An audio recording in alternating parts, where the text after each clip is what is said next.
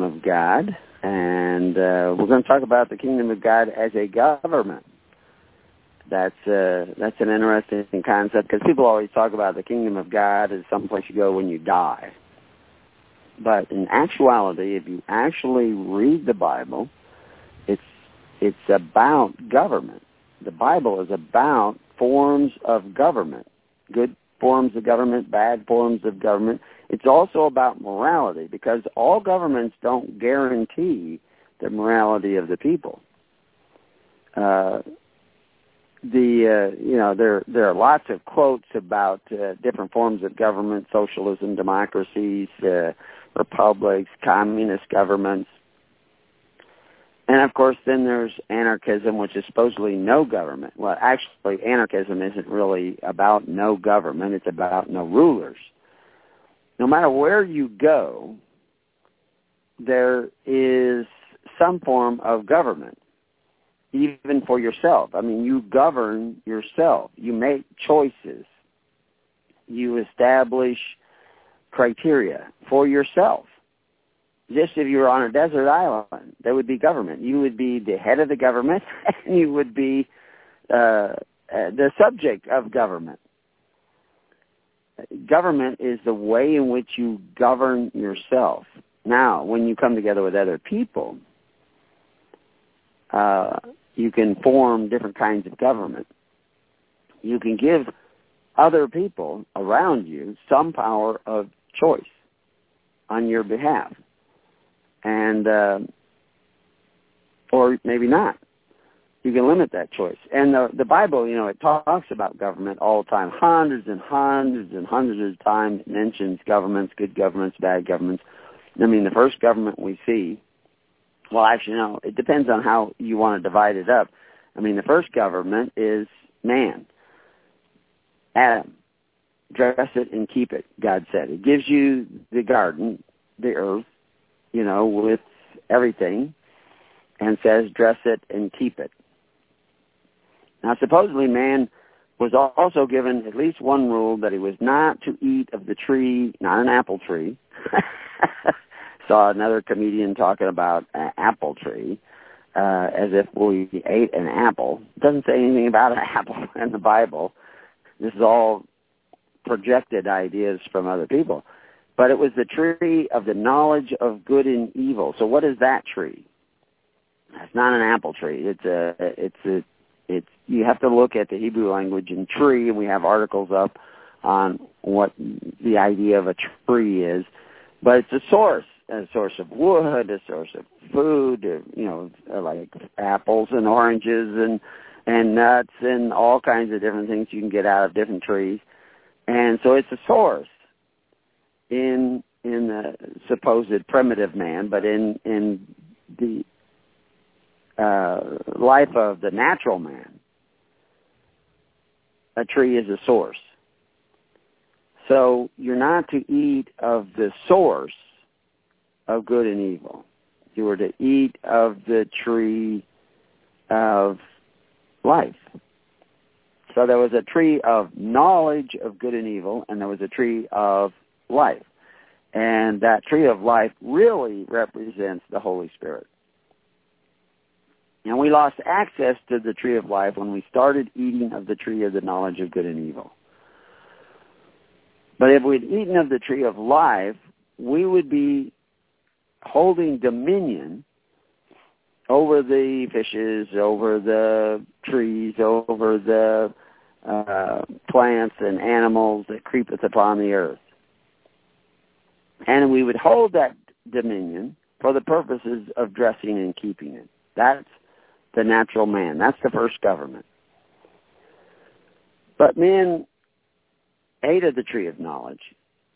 They evidently, according to the story of Cain, brutalized their brother, their fellow man, and uh, exercised authority over him in that brutalization.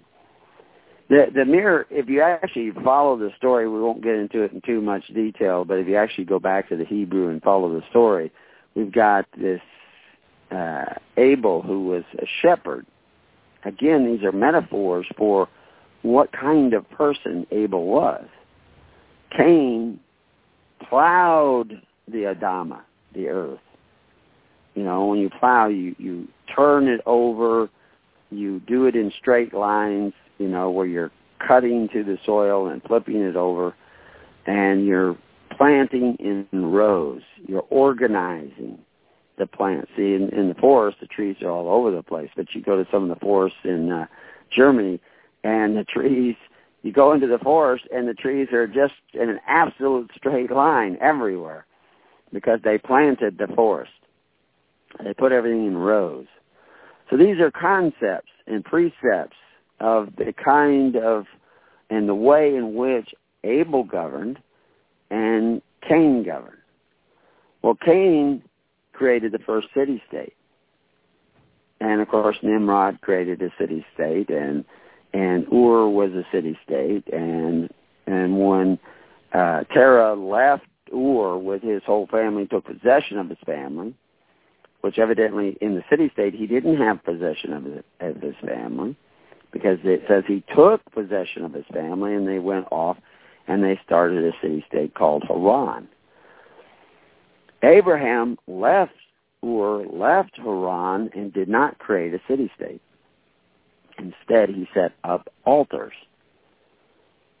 Those altars were a substitute for the city state. Uh, Victor Hugo once said, society is a republic. And what he's talking about is, you know, the basic elements of society, people coming together, is a republic. Now, today when we say the word republic, people, you know, when we say the word religion, which, like I, I've told you many times, only appears five times in the Bible.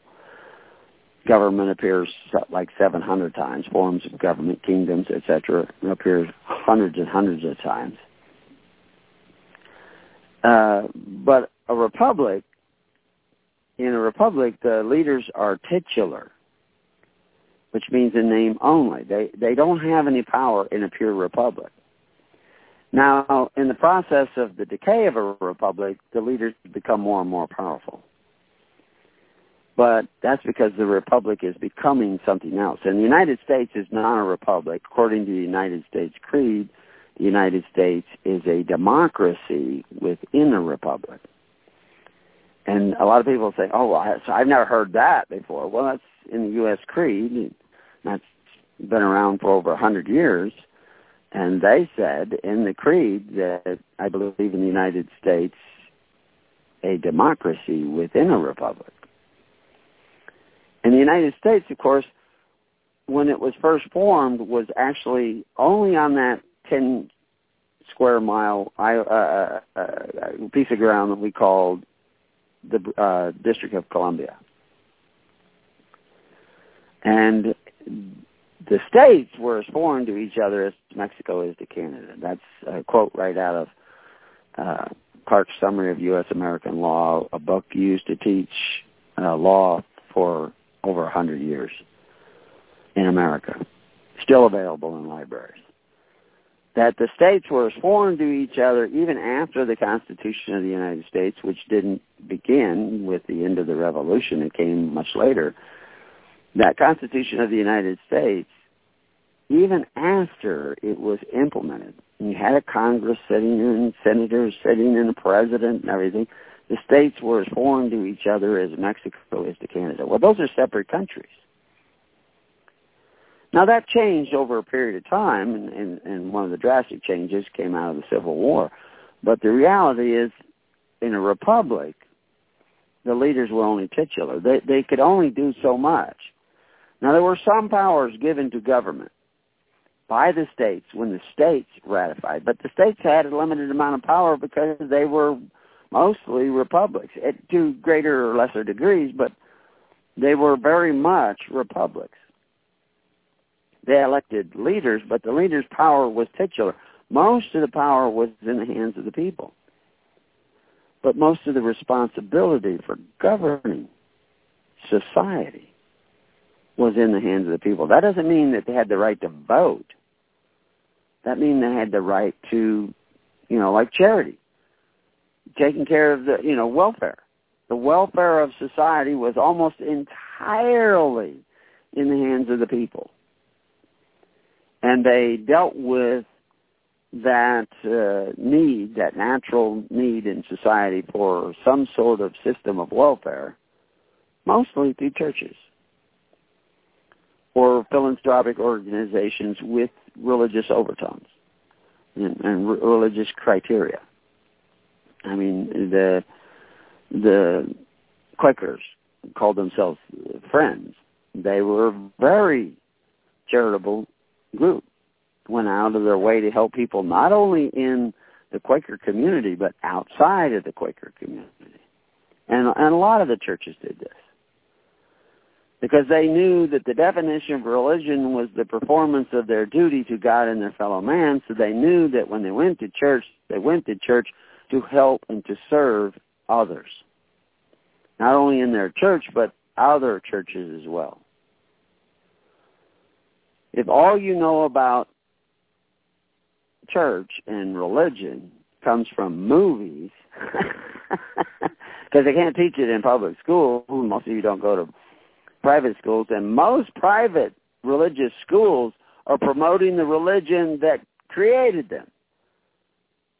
They're not even telling you what the definition of religion was 200 years ago. You think today religion is what you think about God. Well, you also think a republic is an indirect democracy. A republic is not a democracy. There's a certain democratic element in it. You can elect leaders, but the leaders are titular in name only. They have no personal power over the individual's rights and freedom. You have to change things for the government to get the power to do certain things. You know, when Israel was created, it was a republic. And they took care of all the social welfare through this group of people called the Levites. And of course, you know, they personally helped, you know, their neighbors and stuff. They didn't always have to go through the Levites, but the Levites were part of these living altars, like what Abraham was doing when he was setting up altars. Somebody was quoting me, and when I I said that uh, when this army came through and captured cities of Sodom and Gomorrah, of course, then they go into these cities, they they they breach the city walls. They get into the cities. They, they go around in bands and they just take what they want.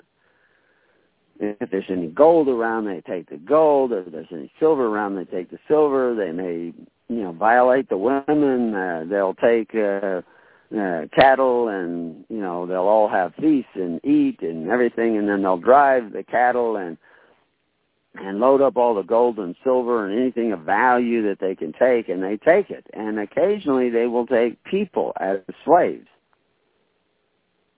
They will take them to come back to their country and work for them. They'll be slaves. You know, I saw uh, briefly. I saw part of a video that was talking about all the atrocities that uh, the the new American settlers perpetrated on the Indians and they were just going down all these terrible events that took place that were abusive to the native inhabitants of America. And I thought this this guy is just preaching hate because he's not telling, you know, he's complaining that a lot of these stories are not included in modern history books.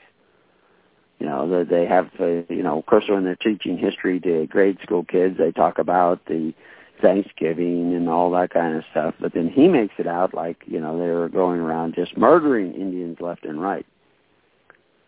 And they weren't.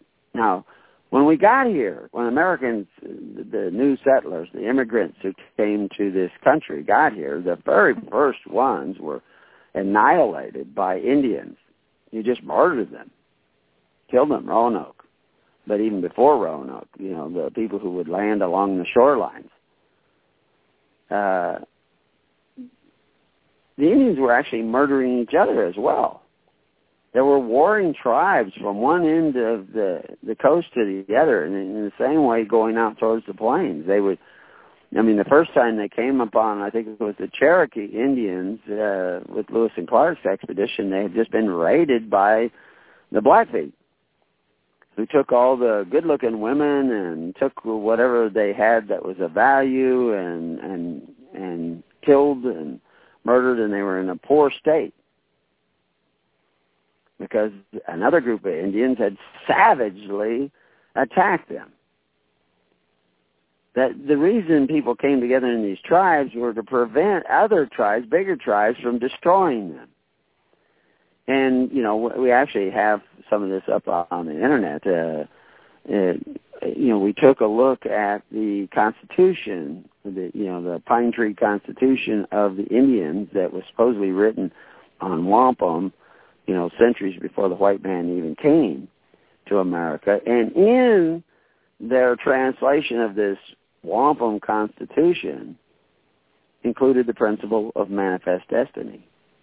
That people did not submit to that Indian constitution, they had a right to conquer those people, completely conquer them, even enslave them, and take away all their means of self-defense, you know, their their weaponry, and even abuse them for a generation or more if they did not submit to the so that's manifest destiny.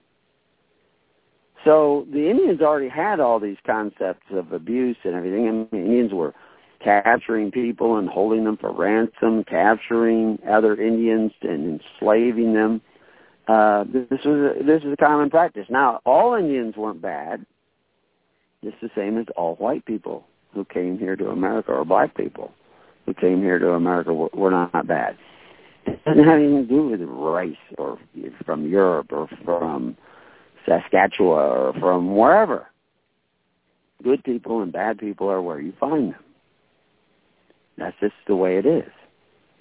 Morality is an individual choice. It doesn't have anything to do with nationality or system of government or any of those things. Has to do with the way in which you govern yourself. And so when we talk about forms of government, and, and people actually talk about capitalism as an example, as a form of government, capitalism is an economic system that affects uh, part of society. It doesn't. It, it's it's not a government a government, the way in which people govern themselves may include the concept of capitalism. And there's so many people on the internet now, uh, in the world today, whether they're on the internet or not is superfluous, but uh, who think capitalism is some sort of bad, wicked thing because they see evil being done by men who say they are capitalists. So if you go to our capitalism page, uh, you know, I have a new section that I expanded. It's mostly quotes. Has a couple of, I had a couple of videos there that were from, uh, uh, you know, some guys who are making really interesting and good, well thought out videos, short five minute videos. Uh, I think it's uh, Prager University uh, and they're uh, putting them up on the internet, and they're very informative. They're very enlightening. A lot of them. I haven't seen them all, so I can't speak about them all. So I had two of those up there, but I had no text there. So I went through and I, I took a bunch of different quotes concerning capitalism, and I put a few in of my own. Uh, there's no real purpose included in the concept of capitalism capitalism is not a form of government. It's not. It's not. Uh, you know, it's, it doesn't have any constitution or anything. It's just an economic system where the means of production, in the most basic form, the definition is the means of production belong to the individual. And what is the means of production? It is the individual. Your labor, your right to work, your right to expend energy, the right to govern yourself, and and how you expend that energy. That's yours. That's one of the basic inalienable rights of the individual is, you know, what you do with your life. Every heartbeat that allows you to move about on this planet is your labor. To walk down the street, to walk in the woods, it's that's your right to move about and to use that energy as wisely or as foolishly as you wish to do. And you will suffer the consequences of those choices. Other people may also suffer the consequences of, but at least you will suffer the consequences of your choices, of how you expend your energy. In the original dictate of God, you were to dress and keep this planet upon which he puts you. So what, how do you do that? How do you go about doing that? That capitalism says you have the right to make that choice and you have control over the means of your production. Now that may not be, you may not have been born in capitalism, you may have been born in slavery, but the concept of capitalism says that that right is in the hands of the individual. Now, some people expanded that and say it's also in the hands of corporations, and they gave a uh, persona identification to a corporation. But that's something that's been added to the concept of capitalism.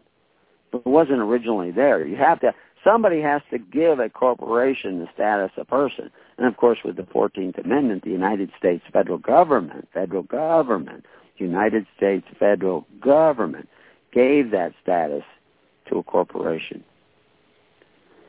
That's important to understand. That wasn't there originally. Somebody gave that to them. Now, corporations have been around for a long time. They're the product of contract. But contract does not give the right to a corporation to be a person. That had to be done by somebody else. The people who came together and contracted, they had rights to do so but to give a status to the corporation itself, to get, breathe life into it and say it is a person. And we talk about this in a lot of places. One of the places is the article on Golem, G-O-L-E-M. Go read that, because that's what a golem is. It's a corporation. That's what a corporation is. It's a golem. Same thing. It's you breathe life into it by contract and then somebody like the federal government comes along and gives it the status of person and says that it has rights as a person, just like a person has rights. That has nothing to do with capitalism. That is something that has been added to the definition of capitalism. A leader uh, by the name of Nehru said democracy and socialism are means to an end, not the end itself. And of course, Karl Marx said democracy is the road to socialism, and socialism, he says, leads to communism. So we have to realize that the good and bad in capitalism is dependent upon the people who practice. And we'll explain more about that and your alternatives when we come back to keep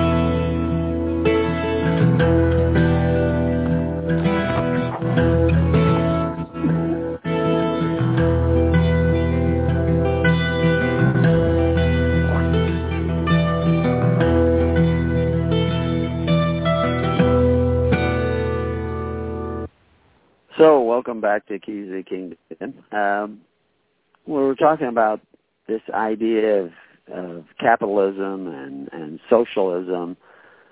Socialism is not just an economic system.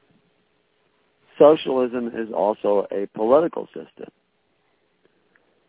And it has, because it, capitalism simply says what is yours is yours.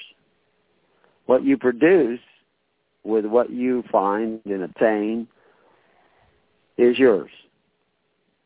You have property rights. Property rights are simply rights that are proper. If you plant a tree and you water the tree and you grow up the tree and everything, you can say this fruit of this tree is what I have produced. You plant a carrot, you water a carrot, you cultivate a carrot, it's right that you have this. And if you do this in a particular area, you may have property rights to that land upon which you have tilled the soil. Uh, even the Indians had property rights. They usually had tribal property rights, hunting rights. And Indians would attack other tribes that were hunting in their area. And they would, you know, fight them and kill them and attack their tribe. We saw some of your tribe hunting in our area, and it's always been our area on this side of the river. So they had property rights. They didn't have a lot of individual property rights, but they had some. I mean, basically, you know, if they planted a field, they had a right to the crop. But because they often moved the fields around and they moved the different areas around, they didn't seem to have the individual as well organized property rights. Uh, you have rights of passage, rights of trails. Uh, still today in England, they have ancient trails that nobody built a road on, but there's still a trail there. And people hike those trails every year. And if uh, somebody who owns the land they're hiking across puts up a fence and doesn't include a gate at that trail spot, they cut the fence and they put in a gate. They have, and the, the owner can't do anything about it because they have a right to travel down that path, that trail. It's been established before that guy came there and cultivated that ground. You can't you can't exclude the right of travel down these paths because they had already been in use by the people. And they document all this and they keep them open. In America, we have federal government and state governments occasionally uh, closing roads and access to the forest, and they say they can do this. Well, Americans, you know, they get up in arms and they protest and they have demonstrations and they tear down gates and barricades and things like that. That's not you know that's that's the rebel instinct in us. What we should be doing is simply traveling those roads and establishing those rights of way and making a record of the fact that we're using those roads.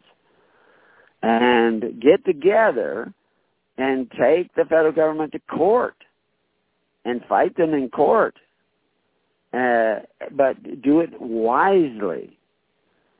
And this is what we're going to get into eventually is how do you govern yourself when somebody forms a government that is tyrannical that is taking away rights or seems to be taking away rights? Most people people who go around and say taxation is theft that is ridiculous now there may be some theft involved in the collection of taxes uh, just I mean there's there's trillions of dollars that go missing in the government all the time. That's probably all stolen. I mean, uh, I, maybe not all of it. Maybe some of it's just bad bookkeeping, but the reality is, is yeah, there's theft involved in taxation, but taxation itself is not theft. It's the result of a contract. So how do we govern ourselves to maintain the original rights and freedom that God gave us, those inalienable rights that everybody thinks they still have? Now, you may have a right, but you just don't have an access to the exercise of that right.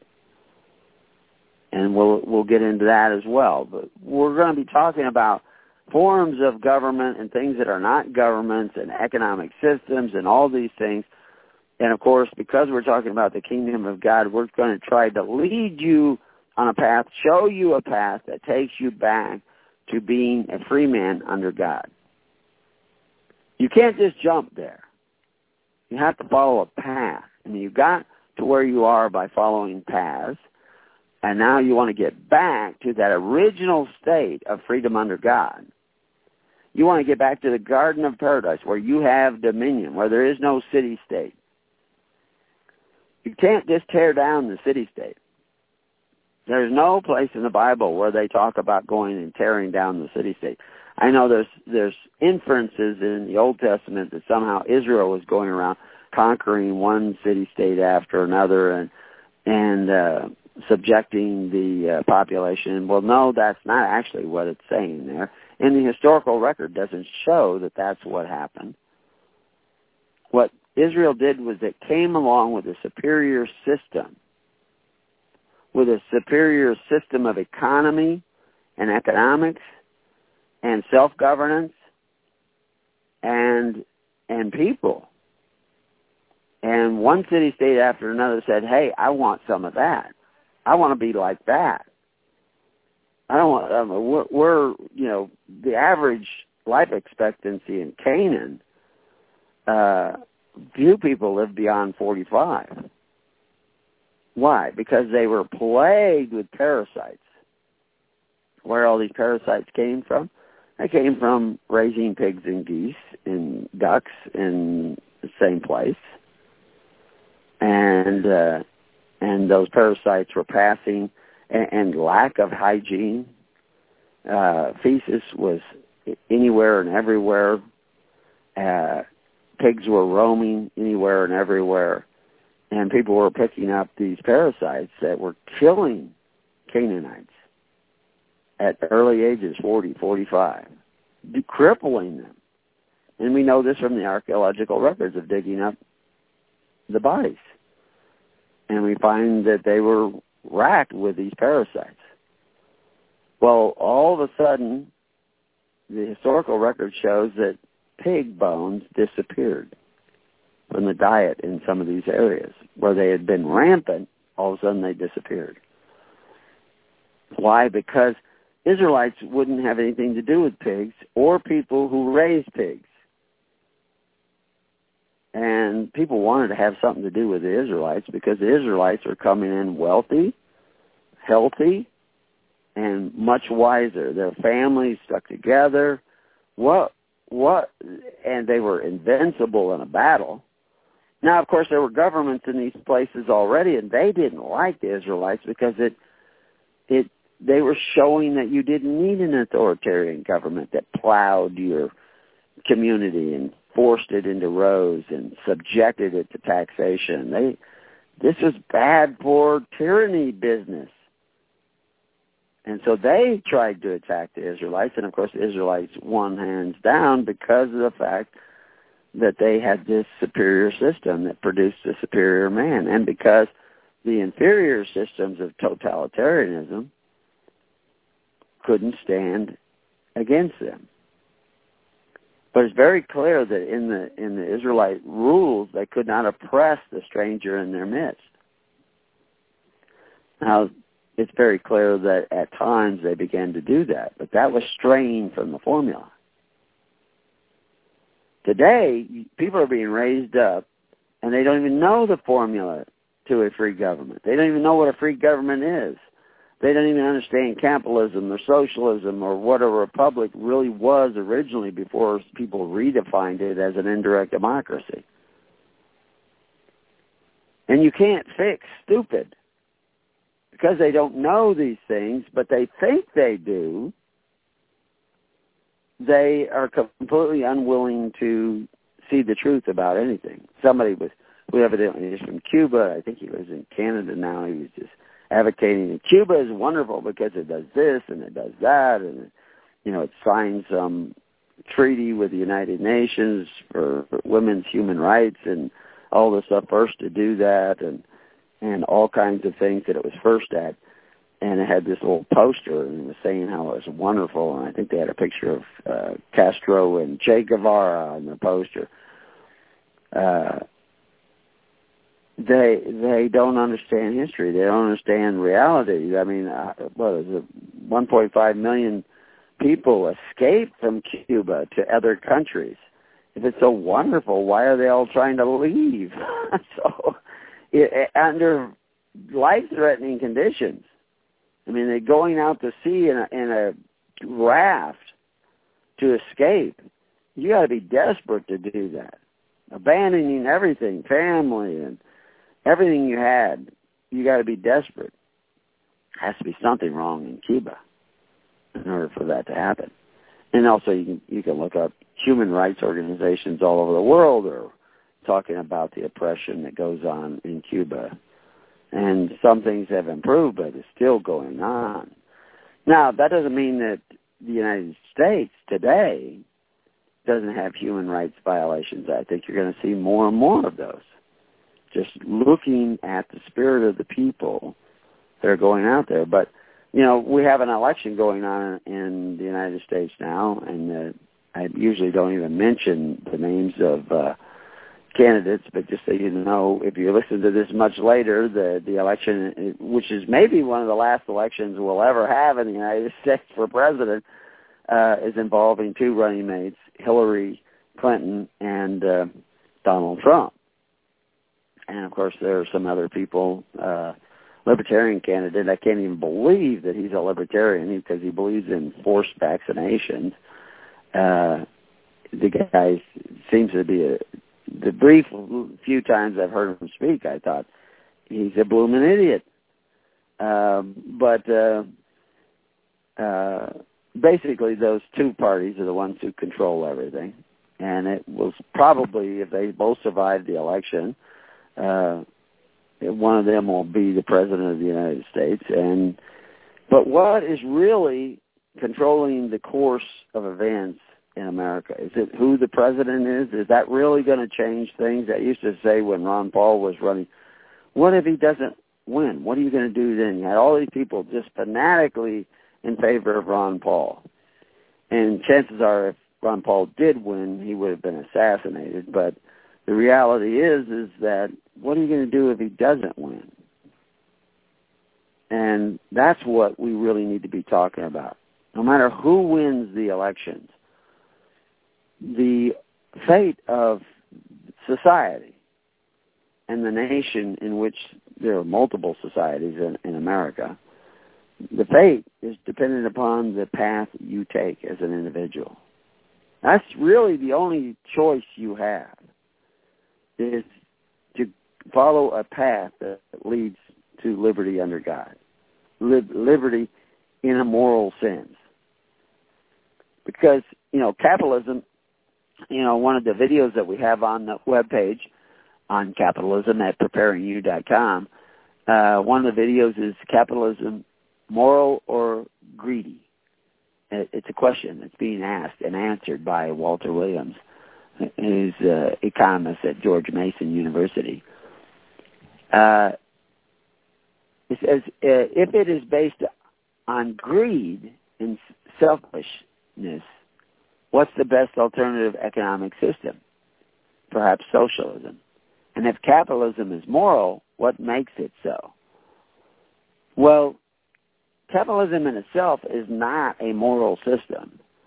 It's not an immoral system. It's simply, back to what I said, it's the right to the ownership of the means of production, primarily your labor, because that's the primary means of production. I mean, you know, if you had a bunch of gold and you had a bunch of silver, but you can't do anything, you can't move, you can't carry it, you can't walk around, all of which is labor, what you do, then it has no value. It, it it it only has value if you can do something with it. If you plant a tree, if you plant a crop, you have to. It's your labor that is the key element of the means of production.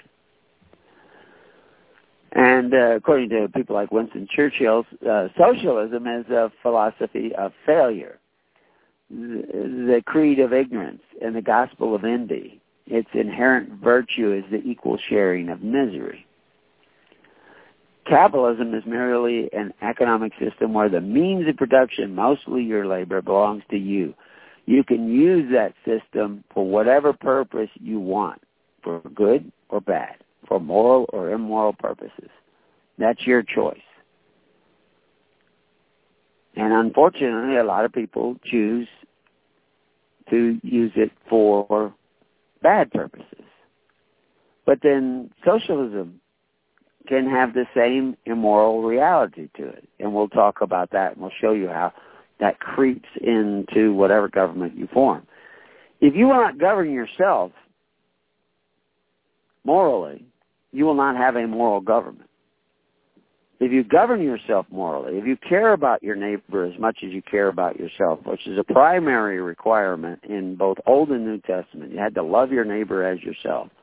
In both Old and New Testament, people always think the Old Testament was about vengeance, is about control, about laws. The New Testament is about salvation. And no, they're both about salvation.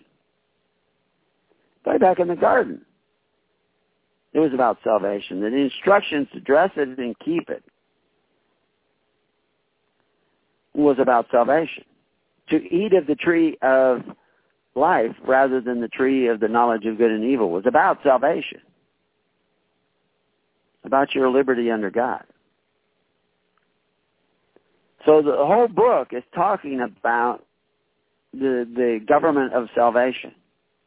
How to govern yourself that leads to salvation, to be free souls under God, or to be subservient slaves, possessions, merchandise of the Nimrods of the universe, the Nimrods of your society.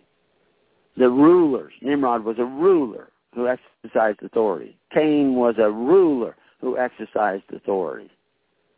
And Jesus said, You are not to be like those governments of the other nations that exercise authority, one over the other. That's not the way you're supposed to be doing. He's talking about another path. He's talking about another form of government, another kind of economy. But if you won't come together and love your neighbor as yourself, you're not going to get this. You're not going to see it. I can explain it and explain it, but I can't fix stupid because that is stupid. It's not to come together. That is flat out stupid not to come together with other people and start learning what it means to caring about others as much as yourself. You know, one of the things Margaret Thatcher said about socialism is the problem with socialism is that you eventually run out of other people's money. And what she's talking about in socialism already assumes that what something of what is yours belongs to everybody you you don't have a right to the means uh, of uh, production. Everybody has a right to a little bit of a right or a great deal of a right to the means of your production, to your labor. Your labor is not your own. Now, really, your labor was a gift from God, and it is your own. You can be selfish with it or you can be unselfish with it. And over and over again in Old Testament and New Testament, it tells you not to be selfish. I mean, they talk, they never mention charity in the Old Testament, but they mention free will offerings, which is charity. And who do they go to? They go to this group of people they call the Levites, who were the government of Israel. When Alexander the Great came into Israel, the Levites came out to meet him. Why? Because they were the government. They could not exercise authority. They had no power to tax the people. They could not force the people to give one of those free will offerings because it's not a free will offering and they forced it. They couldn't do that. But they were part of the government of the people, for the people, and by the people, and they only received what the people chose to give them, and they only chose to give to those Levites they thought were doing a good job. What was their job? To tend to the tents of the congregation. You see the phrase tabernacles of the congregation, but the tabernacle of the congregation was the tents of each individual family. They talk about them all being around the central tabernacle and everything. But of course, they weren't always camping like that. They were a whole nation. They were in this town and that town and this town and over in that town and in this village and down in this valley, and they were everywhere. But the Levites were tending to these individual homes. They were the altars of stone that were not hewn by rules of men. They just had to, if they were really caring about other people as much as they cared about themselves and being of service to other people, people would tithe to them and they would have the means of your production now because you gave it freely to them. For what purpose? For the moral purpose of strengthening the poor of society. They were health, education, and welfare for society, entirely supported not by taxes, but by free will offerings, given to the men who were doing the best job. And this bound a nation together so that whoever attacked that nation could not defeat it. As soon as they strayed from that formula, things began to get worse. They were a viable republic in a world that was bent on chaos and totalitarianism. And that's what Israel was, and that and that's how they governed themselves. The early Christians did the same thing. Uh, Milton Friedman once said, history suggests that capitalism is a necessary condition for political freedom. Clearly, it is not sufficient condition. In other words, capitalism in itself, the right to own your own means of production, own your own property, own what you produce, in itself is, is not sufficient as a government. It's not a government. It's just an aspect. Capitalism isn't the problem. Actually, the problem often is manifested in the lack of capitalism, which the United States hasn't been a capital uh, capitalist nation for a hundred years. Because in order to, you know, when you when you don't own any, if you're producing gold and silver, which you consider a value, and somebody says you can't own that anymore, you can only use our paper notes. That's not capitalism. That's a socialist form of money. Uh, it, I mean, Spartans did it. All kinds of nations did it. Gold in the hands of the people is the enemy of the state. And what they're trying to do is move the rights of the individual into the hands of the state. Socialism sets, is usually role, ruled by the state. They, a lot of times people want to think that the majority, democ, democratic socialism works. Well, it works for a while. But the difference is, is the morality of the people. Morality and capitalism have nothing in common. Capitalism is just an institution. If it's going to be moral or immoral, it depends on what's in the hearts of the people. And this is why the kingdom of heaven was within you. The kingdom of heaven requires the morality of Christ. You have to come to serve and care about others as much as you care about yourself. But if you don't want to gather together, you want to forsake the gathering together of implementing these systems of self-governance, which you can do right now, you don't have to wait for the election. You can do it right now by gathering together in congregations and starting to care about people as much as you care about yourself. Now, you get to exercise a certain amount of discretion in this process. But you have to work at it. Capitalism allows you to own what you produce with your own labor. But you must also labor to wisely share what you produce. Otherwise, it may end up owning you. That's your possessions may end up owning you and con- controlling the way you think, the way you act, the way you treat one another. We're going to talk about that past when we come back to D2. You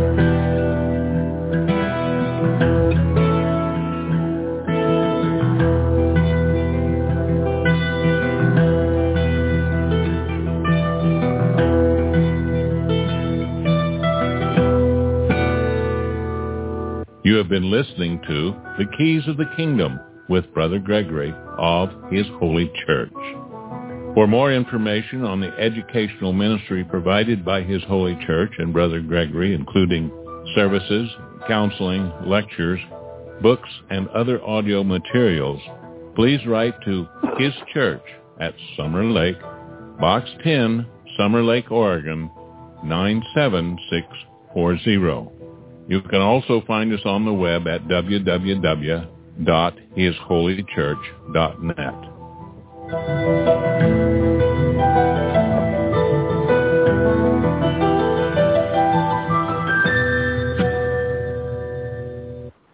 Well, welcome back to Keys of the Kingdom. So we're talking about this idea of uh, different forms of government, ones that lead to freedom and ones that lead to bondage. And of course, it says uh, in the Bible that uh, through covetous practices you will be made merchandise. Well, if you're merchandise, you do not own the means of production. Somebody owns you. You're merchandise. And of course, that's really what socialism is all about. That's what communism leads to, um, or, or that's what communism is: is that you are a slave of the state, and your labor is not yours anymore. Whatever you produce, somebody can take it away. I mean, what they take away of what you produce, that's your sweat and blood. That's your sacrifice. You know, not most people are completely oblivious to the fact that the reason Saul's kingdom was going to fall, the reason it lost its, the blessings of God was because of the fact that he forced a sacrifice. He taxed the people. That was the first tax in Israel, is when he forced a sacrifice for a good cause.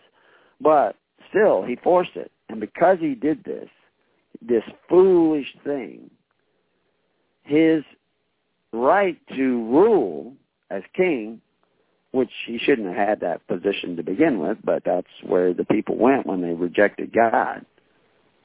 You know, socialism is the religion you get when you have no religion. Religion, of course, was not a belief in God. Religion was how you provided for the needy of your society.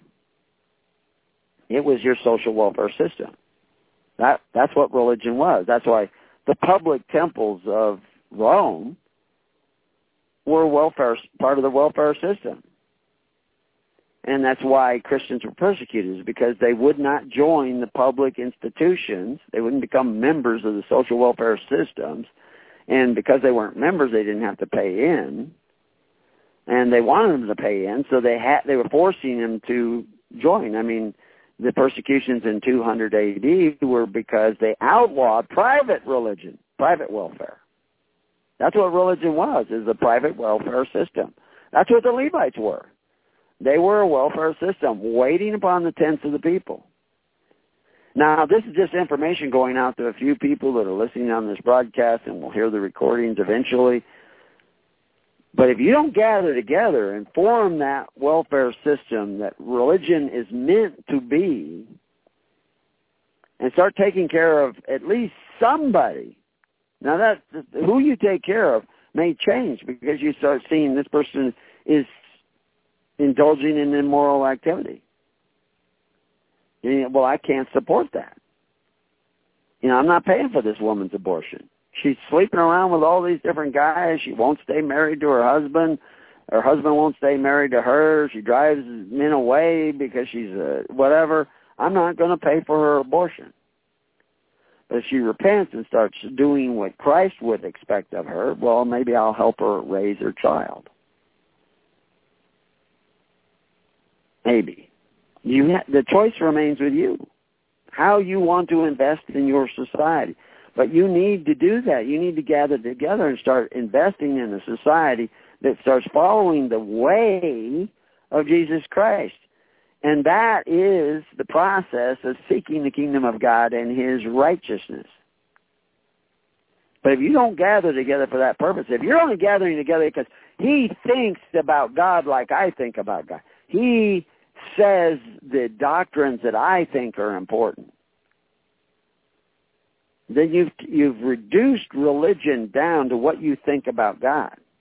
But that's not what religion is, and it's certainly not pure religion. Pure religion is how you relate to the widows and orphans and needy of your society. That's pure religion. And it's only pure if you do it unspotted by the world, which means without the help of the constitutional order or system of government, of Rome or the United States or Canada or Australia. So if you're gathering together and you think you're the church established by Jesus Christ, but you're not taking care of all the social welfare uh, of the people that are in your network of congregations, you haven't arrived yet. you're a long way, you're falling short of the gospel of the kingdom. And you still have need of more repentance. And of course, I don't know any Christian group that's going to be entirely dependent that way. I mean, some Amish churches get kind of get close to it, but I I don't know. I don't know all churches and religions, but I don't see any preachers preaching the gospel of the kingdom of God and his righteousness. I don't see any preachers doing that. None. Not on any radio station anywhere. Now, they might be around. Most of them are all preaching to you about, oh, you got to think this about God. You know, you know, like they already have them. If you have a social security number, you have the mark of the beast. You have it now. If you use it in any way, shape, or form, you have the mark of the beast.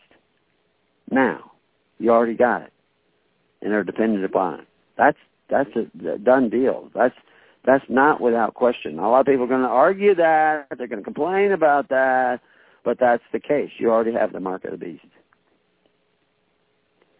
You're already your, your Social Security number is your federal employee identification number. It is a Social Security number and it is a federal employee identification number. And if you're a federal employee, then your labor, portion of your labor, belongs to the federal government. The federal government started out pretty small, had two little horns of authority, eh, but now it's gigantic and it devours who it will. And you got to have the number, if according to Section 666 of, uh, Title 8, Title 42, Title 42, Section 666. And there's actually there's another section 666 in another title. it's very interesting that I stumbled on just about a week ago. Um, I didn't number these things; they were numbered after the laws were passed. This is the way in which they've been codified, and so somebody has a sense of humor. I, I and I don't know how that came around with that number, but the reality is you already have the mark of the beast. You don't need a chip. Don't wait for the chip you know that they may come along with a chip, but you already have the mark of the beast. Is it fully implemented? Pretty close, pretty close. People say, "Well, I can still buy and sell without it." You go live without the use of a Social Security number and try to raise a family, and you tell me how much you can buy and sell. You know, the idea is that you got to have the number to get into the marketplace. You can't have a bank account, can't have an ID, can't have uh, debit cards. You can't have any of these things without that number. You could die without that number, and that's what the prophecy is, is that you might not live if you don't have the number. You might die without that number. And that's a real possibility. Right now. You don't have to wait for that. That's a real possibility now. If they go to food rationing, it's going to even become uh, more critical. And when, by the time it gets there, it'll be too late for most of you to gather together. You'll have days and you'll be starving. and they could be implemented overnight. Meanwhile, you're arguing about what you think about God as you think religion is. No, it's about coming together and actually loving your neighbor, caring about your neighbor. We have been a socialist nation here in America for a hundred years. We're just getting more and more socialist. You know, it's kind of like being pregnant. Once you're pregnant, you're pregnant. But about eight or nine months into it, you're very pregnant. you know, and that's just the way it is. I mean, that's just the progression. Well, you're very socialist now. Public schools, socialist. Your money, socialist you know, I mean, all 10 planks of the Communist Manifesto are law in the United States and in most countries today. You're not a capitalist nation. You're not a free government. You're not a free people. You're back, you're merchandise. And you got your merchandise number that identifies you as merchandise. You can't just throw away the number. You have to turn around and think a different way. You have to start caring about others as much as you care about yourself. If you're not going to do that, I can't help you because you can't fix stupid. And that is stupid. You got to go the way of the Good Shepherd, the way of Abel, the way of Shem, the way of Abraham, the way of Moses, the way of Jesus Christ. Because they're all the same. You wouldn't know it from what you've been taught about the Bible, but it's true. The inherent vice of capitalism is the unequal sharing of blessings. The inherent virtue of socialism is the equal sharing of misery. You know, you actually switch that around. That's somebody else's quote. That's not me. Um, uh, Alex uh, de Tocqueville, who was uh, uh, kind of a historian and, and political analyst uh, of many years ago, said democracy and socialism have nothing in common but one word, equality. But notice the difference. While democracy seeks equality in liberty, socialism seeks equality in restraint and servitude. Because everybody, you know, from each according to his ability. And, and you know, they, they just, the, the idea is that you're going to take from other people. Of course, Ayn Rand, you know, wrote the book Capitalism, uh, The Unknown Ideal. It says uh, America's abundance was created not by public sacrifices to the common good, but by the productive genius of freemen who pursued their own personal interest and the making of their own private fortunes. They did not starve the people to pay for Americans' industrialization. They gave the people better jobs, higher wages, cheaper goods, and every new machine they invented with every scientific discovery or technological advance and thus the whole country was moving forward and profiting, not suffering every step of the way. Was there injustice? Absolutely. Was there abuse? Absolutely. Uh, that's that's just the way it works. Um, we were a republic originally, and we were moving away from it by 1860, which is long before Ayn Rand we were moving away from that. We were moving away from it back. I can show you places in history in 1848 and, and 1835, 36, uh, where we were taking steps away from the freedom, away from the kingdom of God, and moving more and more into a system of bondage. And the whole world has followed suit because we were the strongest nation in the world, most powerful nation in the world, the most amazing nation in the world, but because we began with the roots of a republic where individual responsibilities were shouldered by people who were willing to accept those individual rights and responsibilities as co-relative. Tocqueville also said the American Republic will endure until the day Congress discovers that it can bribe the public with the public's money. And of course, we saw, if you go and read our little article on Davy Crockett, which has been around for a long time, uh, you'll see that th- this idea of the government providing for the welfare of the people was creeping in already back in the days of Davy Crockett. But now he stood up against it. Today he'd be laughed out. I, I, I mean, he would be shunned in the press, absolutely as a deplorable, selfish individual. But he made a good point back then. Uh, but the idea is that he was fostering, which were common, where he got them from the people themselves, is is almost completely gone from America.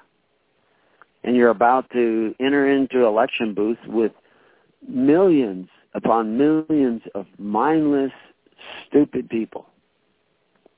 They don't have to be stupid. They could wise up but right now they are ignorant and foolish people because they want to take, they want to force the offerings of their neighbor.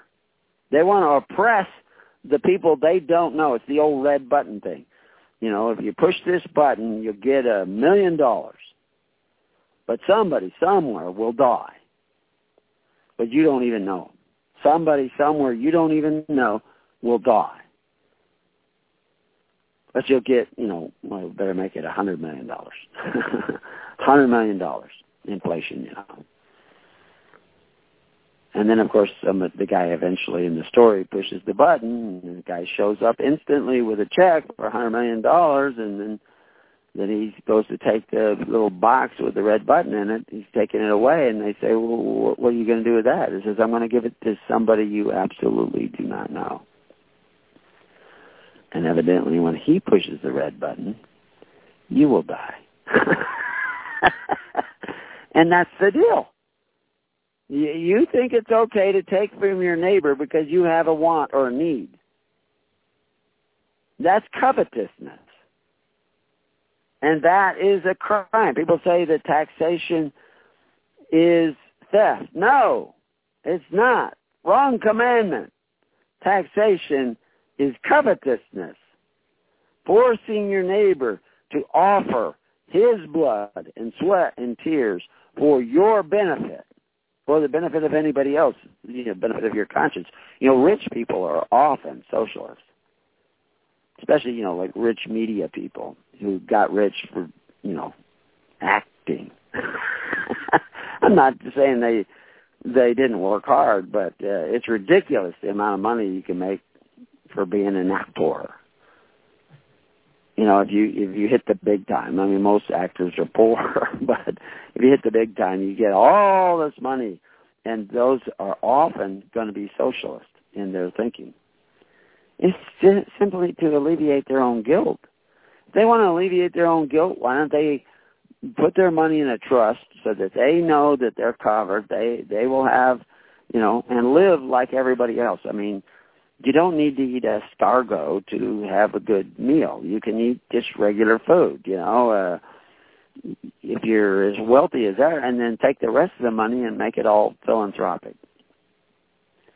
Almost none of these guys who are the the socialist, um, you know, actor media people promoting socialism, they don't give away half of what they produce and they could give away half of what they produce, you know, what they earn, and still be wealthy. They want you to give away half of what you produce. That's what they want. And that will make, they want to force their neighbor to contribute.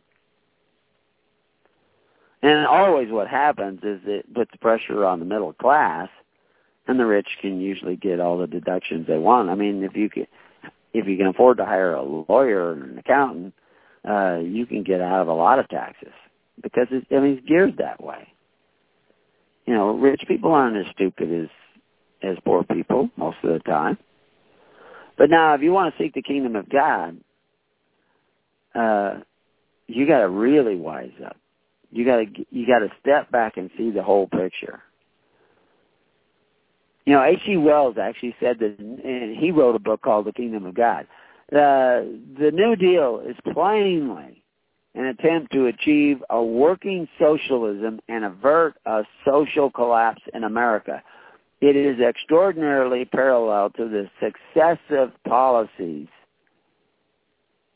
and plans of the Russian experiment. Americans shirk the word socialism but what else can one call it? Yeah, the New Deal was socialism. But even before that, like I said, we, we saw socialism creeping into all sorts, you know, public school socialism.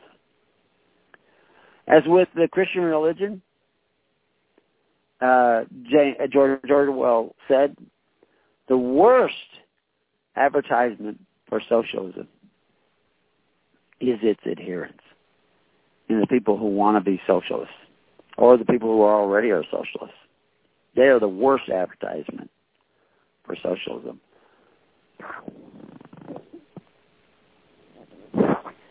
He uh, he equates that though. He says the Christian religion, as with the Christian religion, but of course he's talking about modern Christian religion. The modern Christian is not doing what the early Christian was doing. The early Christian, there was all kinds of welfare all throughout Rome, but the early church would not avail itself of that welfare. They would not sign up at the temples for that welfare. Those are public temples again. Your welfare office is the temple where you practice religion. What you what you pay in uh, to Social Security, that's your religion. That's just not for your old age pension. And besides, that money's going to be gone by the time you're old enough to collect anything. It's going to be the workers who are working when you turn 65 or maybe 70. They'll probably up the age it's it's those uh, people that are going to pay. It's not you. Your money is already being spent. It's not invested somewhere. It's already being spent because you're in a Corban system of social welfare. It is a Corban system based on covetousness, based on force, and because of that, it makes the word of God to none effect. It is the pharisaical system of Corban. And it leads you to do no more off for your parents. Instead of you taking care of your parents by going out and working, yeah, as a slave, yeah, with a social security number, instead of you going out and working, you're living off your parents. You need not to do that. You need to go out and make a living and take care of your parents. That will draw you closer to the kingdom than anything you can imagine. It means a lot of work. We've been lazy. We need to turn around and go the other way. We need to try to take, okay, your parents don't want your help. So take what you would have given to your parents and help somebody else out with it. And become the social welfare of a society that you create as a product of your own labor. Remember, capitalism, you have a right to what you produce, right? That's what capitalism is. And, and Jesus was clearly a capitalist. He has this whole proverb about the guy with one talent and two talents and three talents and uh, the guy who did nothing he not only had what he had taken away from him, but he was cast into utter darkness. We have to we have to think a different way. That's what repentance is all about. Capitalism allows you to own what you produce with your own labor. But you must also labor to wisely share what you produce. Otherwise, what you produce may end up owning you. And what you've produced is a socialist state, a totalitarian socialist state that takes from you whatever you produce and gives it to others. It will also provide for you. If you want something different, you have to create it yourself. And you create it by coming together and caring about other people as much as you care about yourself. And you say, well, we're in a congregation, but hardly anybody needs anything because everybody is so independent and uh, and uh, such individualists. Well, then start caring about people you don't even know. I mean, it's easy to love those who love you. Can you love those who you don't even know? Can you give to those who you don't even know? Can you cast your bread upon the waters? and, and with nothing but the hope that it might come back to you. These are the principles of the seeking the kingdom of God and his righteousness. Socialism is the antithesis of that. Now, if you're in a socialist state, pay your taxes. But at night, seek the kingdom of God and his righteousness. Theodore Roosevelt said, the first requisite of a good citizen in this republic. And this is Theodore Roosevelt. This is a long ways into it, where you already had a socialist army, that was supported by taxation. See, in the Bible, you're not to have that. You're not to have a central bank. You're not to have an army that's a professional army. And people say, well, how could we, you know, look, nobody could invade this country. Nobody could invade this country. And nobody would want to waste a nuclear bomb on this country. If everybody was actually what the statute says, you were the militia. People say, well, I'm not joining the militia. If you're between the ages of 17 and 45, you are the militia, according to the statutes of the United States. You don't have to join anything. You are the militia by that definition. That's the statutes of the United States. And if you're a U.S. citizen, you got a social security number, all that stuff, you're already a member of the militia. You don't have to, you've already joined. Okay? Because it doesn't say those who join the National Guard or those who join. As a matter of fact, if you join the National Guard, you can't be a member of the militia because you can't be a member of two different military organizations. now, you may have a very unorganized militia. You mean you're all out there wandering around doing but that's what a militia was. And according to the Bible, that's how you defend your nation is with a militia, not a professional army. It's in Deuteronomy 17, 16. But you also, what organizes? What organizes that militia in peacetime? Your system of social welfare.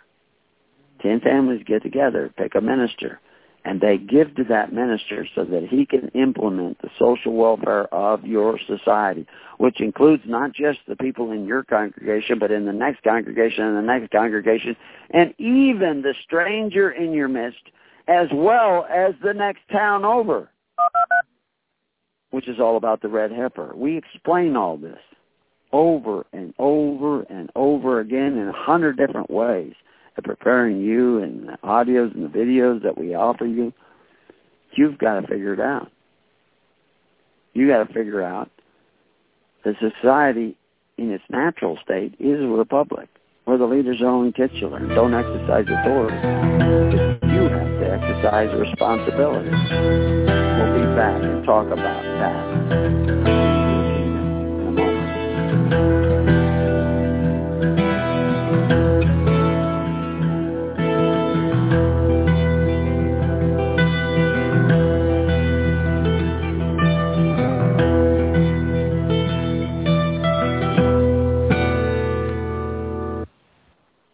Welcome back to Keys of the Kingdom.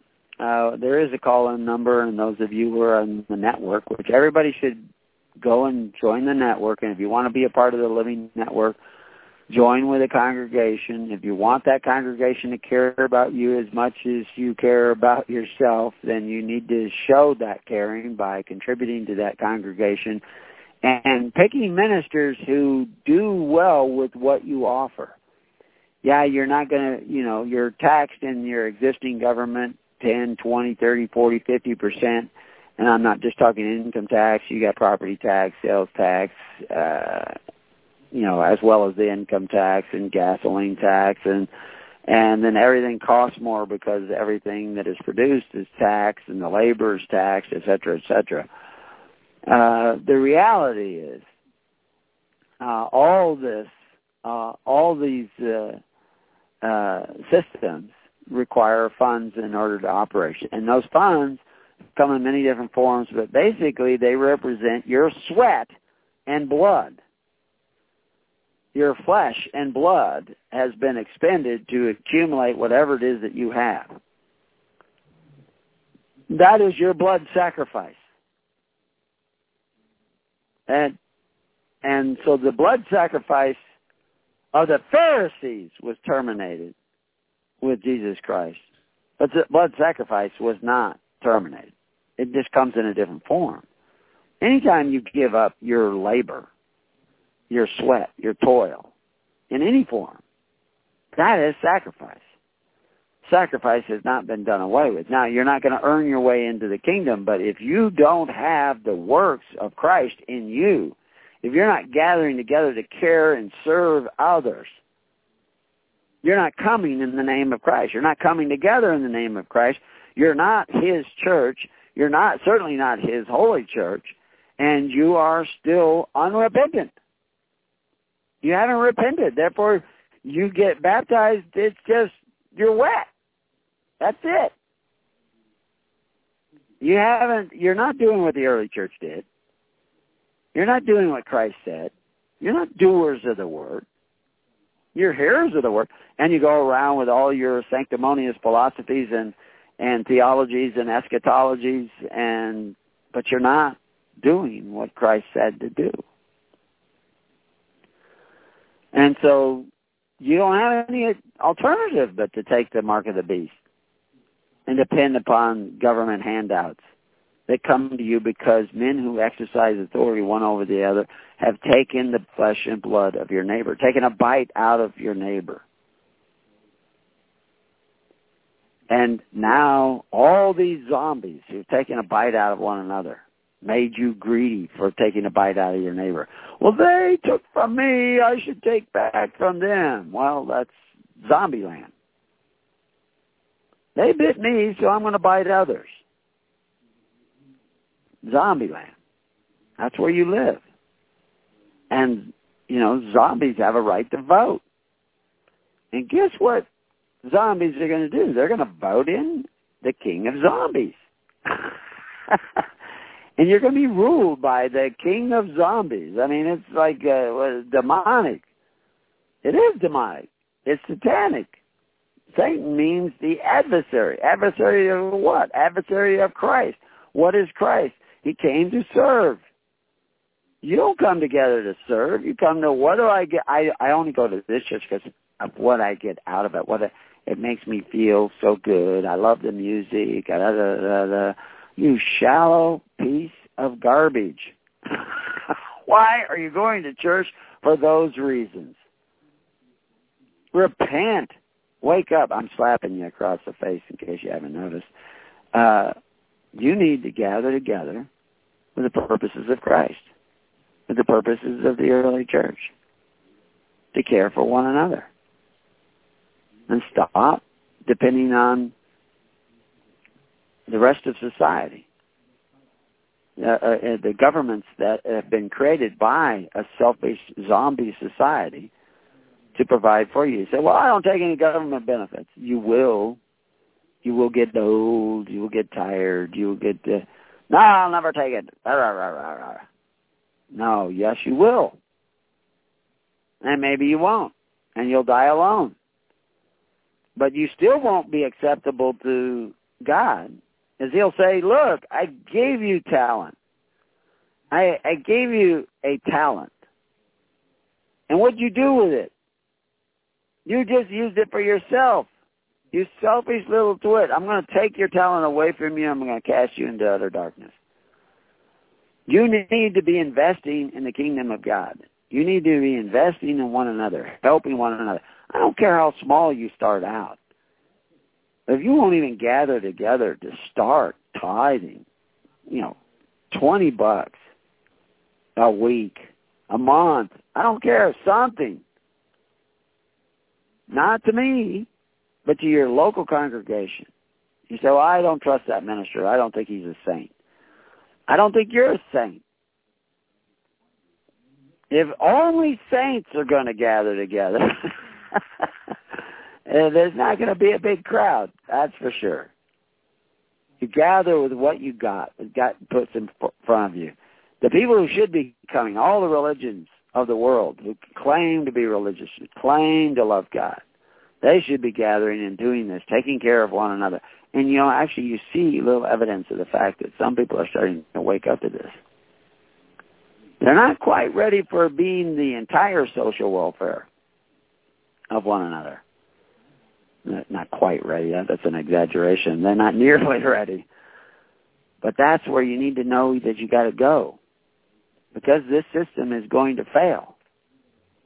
I'm not telling you not to pay your taxes pay your taxes. But whatever you have, share with others. Everybody can lower their standard of living a little bit and share something. I don't care if it's a penny. See, that's the, that's the beauty of it. It doesn't matter how much you give. the poor people have just as much chance of getting into the kingdom as the rich people. And the rich people can afford to give a lot more. You know, obviously the rich man gave half of everything he had, but the widow gave only this little mite, but she gave all of what she had. Who gave more? The widow or the rich man?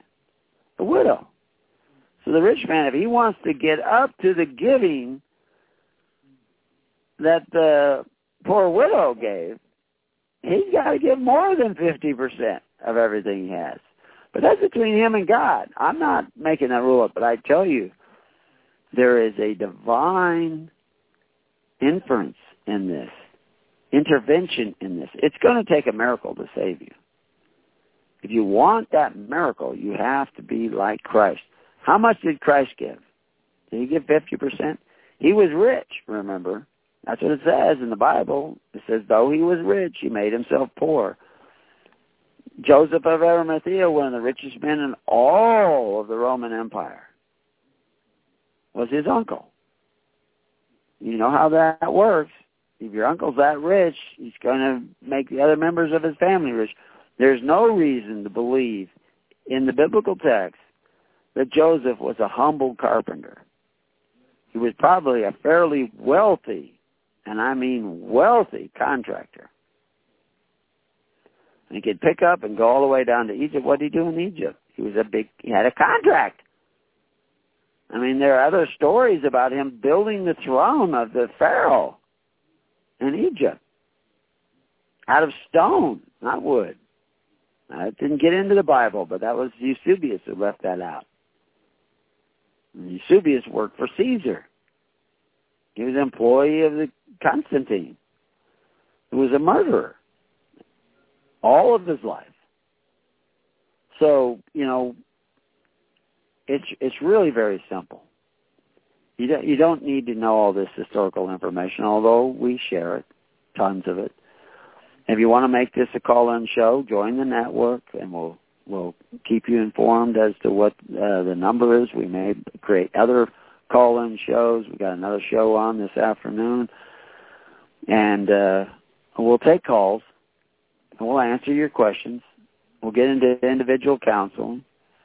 And we have to do that rather than people call me all the time because I just don't have that many hours in the day. But that's why we have this network of ministers. Do they know everything? No, but they're learning. We meet every week. Some of us do. Some of us don't show up. but that's their choice. That's the darndest thing of a voluntary society of people seeking the liberty under God, is they have a right to choose to take on the responsibilities of the roles and the righteousness of the roles of ministers to the people for the, in a government of the people, for the people, and by the people. That's the way it works. They have the right to choose. But people should choose wisely. So the same as Theodore Roosevelt said, you can apply this to today. The first requisite of a good citizen in the republic of ours, not his republic, is that he shall be able and willing to pull his own weight. Well, the same if if Israel was a republic, and the the church, by historians, like uh, Edward Gibbons referred to the early church, the early church was before Constantine, was a viable republic in the heart of the Roman Empire.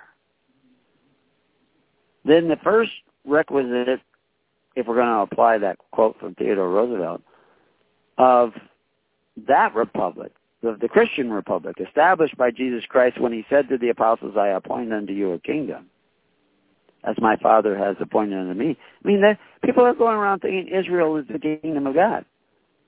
You know, and, and to support Israel and, you know, build the temple and all these kinds of things. No. The church is Israel. Yeah, I know uh, that's not what you want to think, but that that is the case. The church is the kingdom of God. He said, I'm going to take the kingdom away from you. Who's he talking to? the Pharisees, who were Jews. A lot of them were Jews. Some were Edomites, but there were Jews there. And he says, I'm going to appoint it to another. And who did he appoint it to? The apostles, who were Jews, who referred to the Jews that were still showing up at the temple because now the apostles were showing up at the temple. As a matter of fact, they were working daily in the temple, according to the Bible. They were the kingdom of God, though. The others who were showing up and claiming to be the kingdom of God and rebelling against Rome, those were the synagogue of Satan, the congregation of Satan, the congregation of the adversaries of God. And why were they the adversaries of God? Because they had a system of social welfare called Corban that made the Word of God to none effect. Not that Corban makes the Word of God to none effect, but their system of sacrifice, that's what Corban means, made the Word of God to none effect. Your system of Social Security, social welfare, government-controlled socialist welfare is making the Word of God to none effect. You want to make the Word of God to, to effect in your life, you have to repent and start becoming the social welfare of somebody. And you say, well, who? Well, go out in the hedges and look for them. And, and give, learn what it means to give according to the name of Christ. Responsibly give to one another. You don't know how to do that. You don't know how to be free or live in a free government. You don't know how to live in a government of the people, for the people, and by the people. You haven't been practicing it. So you need to practice it. I don't care with who. You'll figure that out. That's between you and God and whoever it is you gather with. But don't throw up your hands and leave because somebody doesn't agree with your particular eschatology of religion. You continue to care about one another. I'm here for everybody who will gather in such a way. I haven't left. I haven't gone anywhere. I haven't got preoccupied with doing this, that, and the other thing. You know, I'm not going to save the world. I can't save the world. It's already saved. But Jesus died that ye might be saved. You want access to the Word, Jesus Christ, the Word of God. You have to repent. You have to become the Corban of Christ because the Corban of the Pharisees makes the Word of God to none effect. So you say, oh, I don't pay into that system. Okay, what system do you pay into? Well, I don't pay into anything. I, I help out people I meet, you know well, then you're not seeking the kingdom of God. You're just seeking the kingdom of yourself. That's not going to get you the miracles. God's not going to hear you. You're on your own, buddy. You need to come together. You need to show up for one another. Because they created this system of capitalism and charity that they called Israel, the place where God prevailed, they were invincible as a people because God was on their side, not because they were so tough, although they were pretty tough, but because God was on their side. God's not on your side. It's not on the side of America or Australia or Canada because these have been making the word of God to none effect through their socialist states and through their benefactors who exercise authority one over the other. And it's time to repent and seek. Now remember, that's what it says, repent. That's think a different way. And seek. That means do. You have to put your faith in action. And if you're not going to put your faith in action, I, you know, I don't, I don't know what I could do for you. I don't know how I can help you. I, I don't know how you, you can be saved because you're turning your back on Christ. You're turning your back on God by electing a man who could exercise authority one over the other, thinking that somehow this guy could fix it. That's what they thought about Saul. He could not fix it. He actually made it worse. It doesn't really matter who you elect. Unless you repent and seek the kingdom of God and his righteousness, gather together and gather together not just with your local congregation, but with other congregations. I encourage all the congregations out there to have visiting congregation calls where you invited another congregation to your call. And you have to really give because you're going to give everything up anyway because you're going to lose everything anyway. Might as well give it up so that God will be on your side. Start contributing one to another. Start showing, turning your love into action, turning your faith into action. Do you believe in the system of God, the kingdom of God? That's what the kingdom of God is. It's the system of God. And it has to incorporate righteousness, which means you have to give. Now, when you give and you find out that what was given was not given wisely, given to the wrong guy or the guy didn't know how to use it right, rebuke him. If he listens, continue to give to him. If he doesn't, then give to somebody else. But if you're not giving life, don't expect God to give you more life. If you're not investing in others, like the man with the talent, don't expect to even keep the talent you have. Expect to lose it. And expect to be cast into utter darkness. Because that's what Jesus said. That's what he was explaining that you you're not following Jesus because you believe, unless your belief also includes the works of the early church, what the early church was doing. Because otherwise, your belief is dead. You cannot just think a thought and save yourself. You must be a doer of the word, not a hearer only, not a yes man for Christ but a doer of the word. That's the way it works. It doesn't work any other way.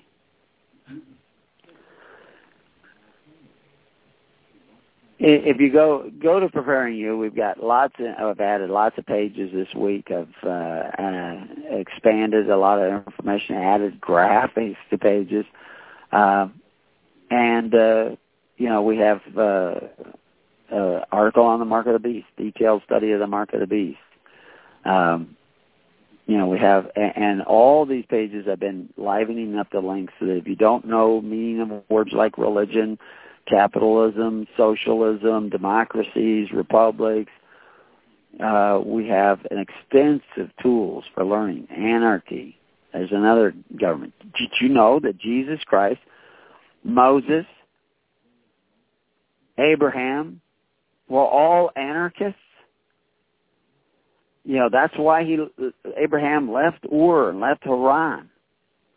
Is because he was an anarchist. He didn't he he wasn't against government. He was against men who exercised authority. So he created altars of stone.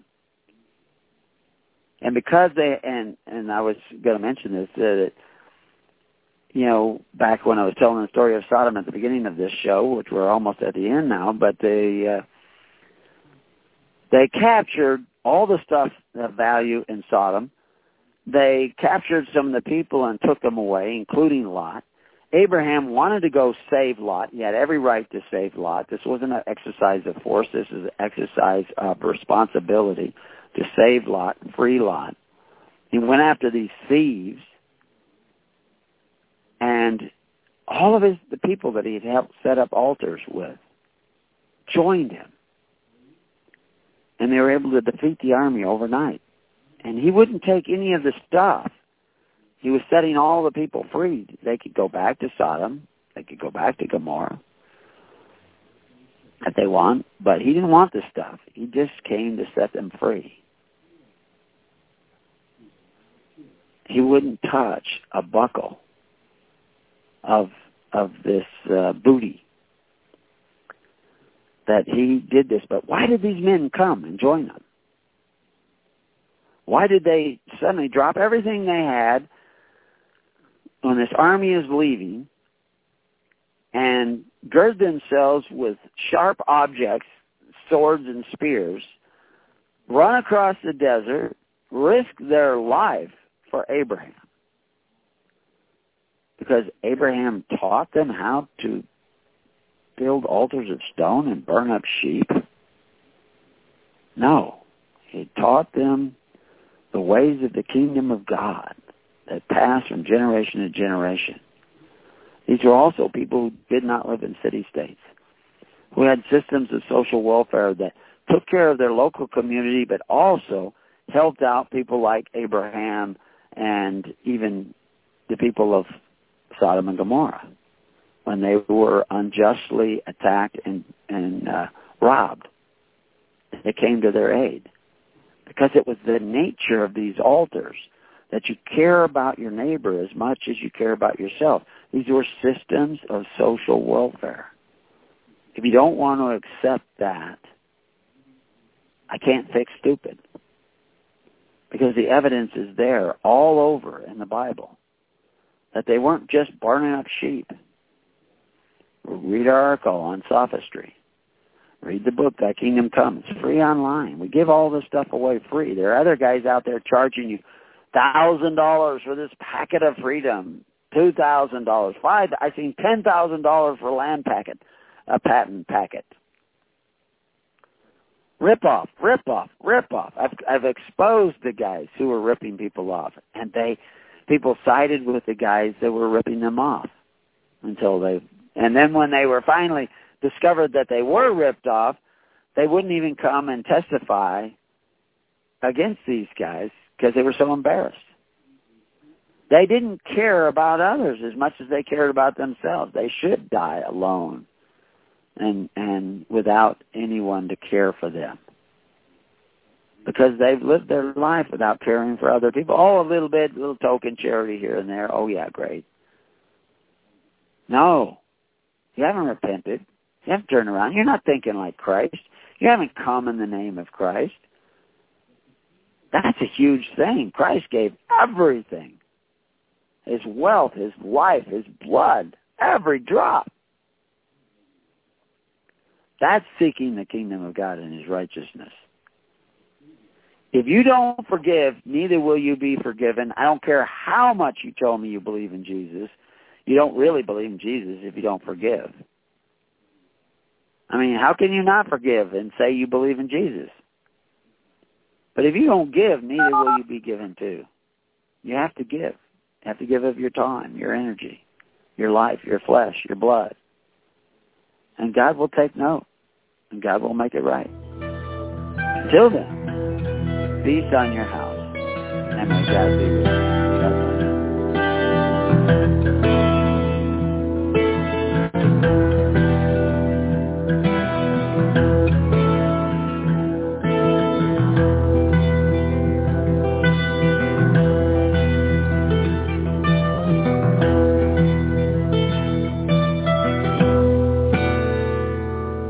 You have been listening to The Keys of the Kingdom with Brother Gregory of His Holy Church. For more information on the educational ministry provided by His Holy Church and Brother Gregory, including services, counseling, lectures, books, and other audio materials, please write to His Church at Summer Lake, Box 10, Summer Lake, Oregon, 97640. You can also find us on the web at www.hisholychurch.net.